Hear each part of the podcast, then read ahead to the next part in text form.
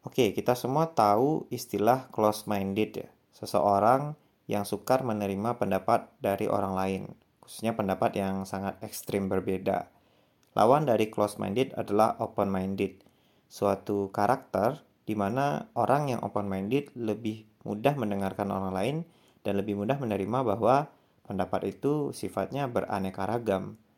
Kita semua ingin menjadi orang yang open-minded, tapi sadar atau tidak sadar ketika kita berpendapat atau berdiskusi, sering kali kita menjadi orang yang close-minded. Di podcast kali ini kita akan mengurai bagaimana menjadi seorang yang open-minded tahap demi tahapnya.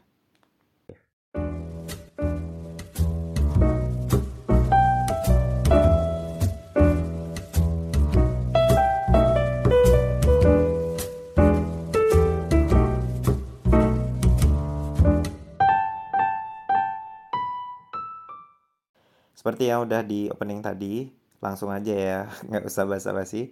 Kita akan bahas cara untuk bagaimana menjadi seorang open-minded person ya, atau orang yang berpikiran terbuka. Satu hal yang ingin gue garis bawahi di awal adalah kita ingin kesampingkan terlebih dahulu penjelasan-penjelasan yang sudah umum ada di ruang publik ya bahwa ya kita harus terima kenyataan bahwa kita nggak bisa memaksakan pendapat kita, sudut pandang bisa beda-beda, orang lihat 6, mungkin kita lihat 9 dan seterusnya. Gue ingin memulai suatu penjelasan yang agak berbeda dari apa yang ada di ruang publik ini. Pertama, gue ingin garis bawahi bahwa ketika kita bicara tentang open minded, sebelumnya kita harus menggaris bawahi dulu sifat dasar dari manusia yang berpemikiran ya. Jadi kalau kita ingin bicara tentang cara untuk membuat kita punya karakter berpemikiran terbuka, kita harus garis bawahi dulu sifat apa sih yang harus kita punya sebagai manusia untuk bisa berpemikiran. Nah, berarti kan sifat manusianya dulu yang harus kita soal nih sebelum kita bahas pemikiran si manusia itu. Pertama, sifat manusia menurut gue adalah tidak sempurna ya. Mungkin semua orang bakal bilang ya gue juga udah tahu gitu. Tapi dalam prakteknya apakah kita sesungguhnya benar-benar tahu? Banyak kasus tuh enggak sih menurut gue. Lo bisa lihat di banyak video atau banyak acara-acara TV yang live ya.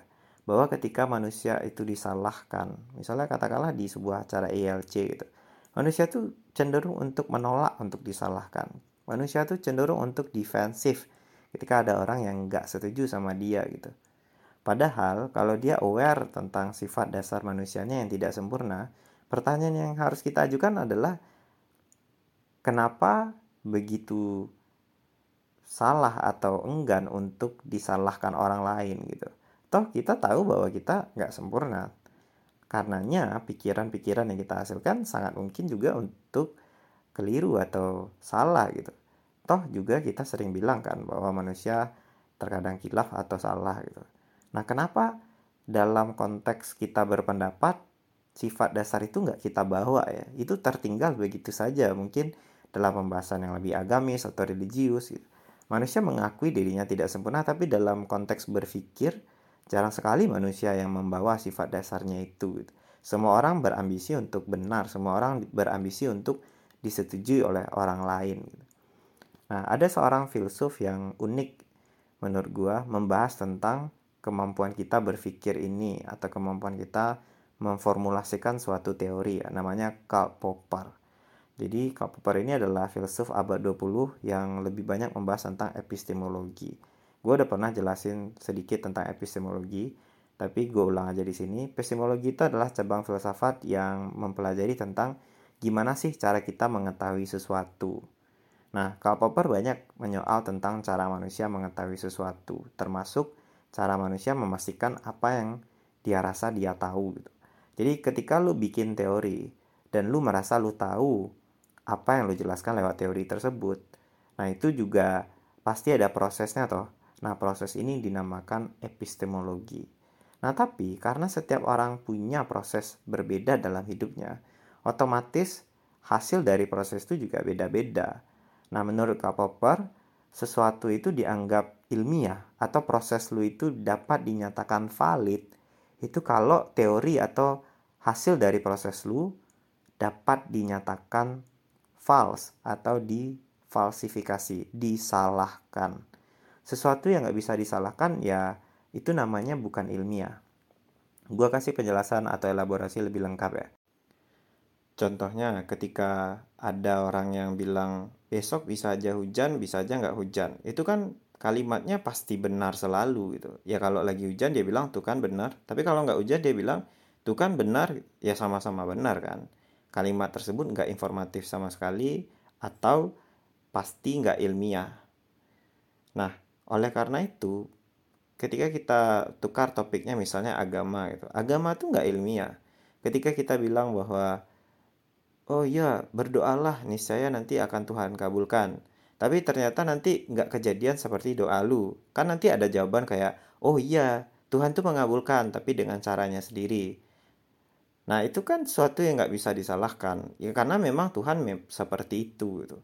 Jadi Tuhan tidak bekerja dalam kerangka yang selalu ilmiah. Sometimes Tuhan paradoks aja gitu. Nah tapi karena Tuhan paradoks dan tidak ilmiah, karena Tuhan bisa selalu benar, maka Tuhan nggak bisa disebut sebagai pernyataan saintifik atau pernyataan yang ilmiah. Bukan karena Tuhan itu salah, tapi justru karena Tuhan sudah melampaui semua benar salah itu. Jadi dia tuh nggak akan pernah bisa diikat antara salah atau benar. Itu hanya bisa ditetapkan atau di attach kepada manusia. Tapi kalau Tuhan ya dia melampaui semua kebenaran dan kesalahan tersebut. So, bicara tentang Tuhan dalam konteks agama bagi Kak Popper itu nggak ilmiah karena nggak bisa disalahin. Masa kita harus menyalahkan kepercayaan? Kan nggak mungkin. Nah oleh karena itu bagi Karl Popper argumen yang bagus adalah argumen yang bisa disalahkan atau difalsifikasi. Kalau nggak boleh disalahin ya itu berarti dogma aja kayak doktrin aja ketika kita bicara agama kan itu sifatnya dogmatis. Maka kita nggak boleh merasionalisasi agama karena agama itu suci. Dia nggak boleh jadi bahan debat. Karena dari awal agama itu nggak boleh dibantah atau dia memang tidak dirancang untuk menjadi ilmiah. So, ketika kita berpendapat tentang sosial lah, tentang kebijakan pemerintah yang dalam konteks politik dan seterusnya, kita harus paham bahwa paradigmanya ini paradigma saintifik, paradigma ilmiah. Jadi argumen yang kita hasilkan dari akal yang nggak sempurna tadi dan sifatnya ilmiah pasti bisa disalahkan karena nggak mungkin kan akal yang tidak sempurna menciptakan argumen yang sempurna. Ketika kita menciptakan argumen yang sempurna sekalipun jatuhnya jadi nggak ilmiah kayak agama tadi jatuhnya malah dogmatis akan selalu ada cara untuk menjawab sanggahan gitu tapi basisnya biasanya belief bukan data-data saintifik tersebut Nah karenanya bagi Kak Popper sungguh aneh orang yang nggak mau disalahkan. Dia udah tahu dirinya nggak sempurna, tapi alih-alih dia mendengarkan kritik, dia malah menolak kritik dan jatuh pada sifat yang dogmatis. Bagi Kak Popper, kita diskusi itu lebih ke arah mencari tahu di mana sih keterbatasan dari keterjawaban teori kita ini. Contohnya waktu gue diskusi sama teman gue antara feminisme versus konservatisme. Gue pribadi adalah orang yang mendukung konservatisme ya, sedangkan teman gue itu adalah orang yang dukung feminisme. Jadi gugatan gue adalah feminisme itu punya asumsi dasar yang naif menurut gue waktu itu. Gugatan gue dimulai dari sini nih. Kenapa ketika ada kasus pelecehan seksual, katakanlah pemerkosaan dalam kondisi di mana cewek itu korban cowok yang memperkosa, orang feminisme selalu bilang nggak ada kaitannya antara si cewek yang pakai baju seksi sama cowok yang memperkosa dia. Karena nyatanya orang yang pakai jilbab atau orang yang pakai cadar sekalipun juga ada kok yang menjadi korban pemerkosaan. Jadi kasus pemerkosaan tuh murni kesalahannya laki-laki karena laki-laki nggak bisa ngejaga kelaminnya atau ngejaga nafsu seksualnya. Jadi kalau ada orang yang bilang bahwa itu salahnya cewek, kenapa ceweknya pakaian seksi, itu sama kayak bilang bahwa ada nyamuk gigit lu terus itu salah lu yang nggak pakai obat nyamuk misalnya.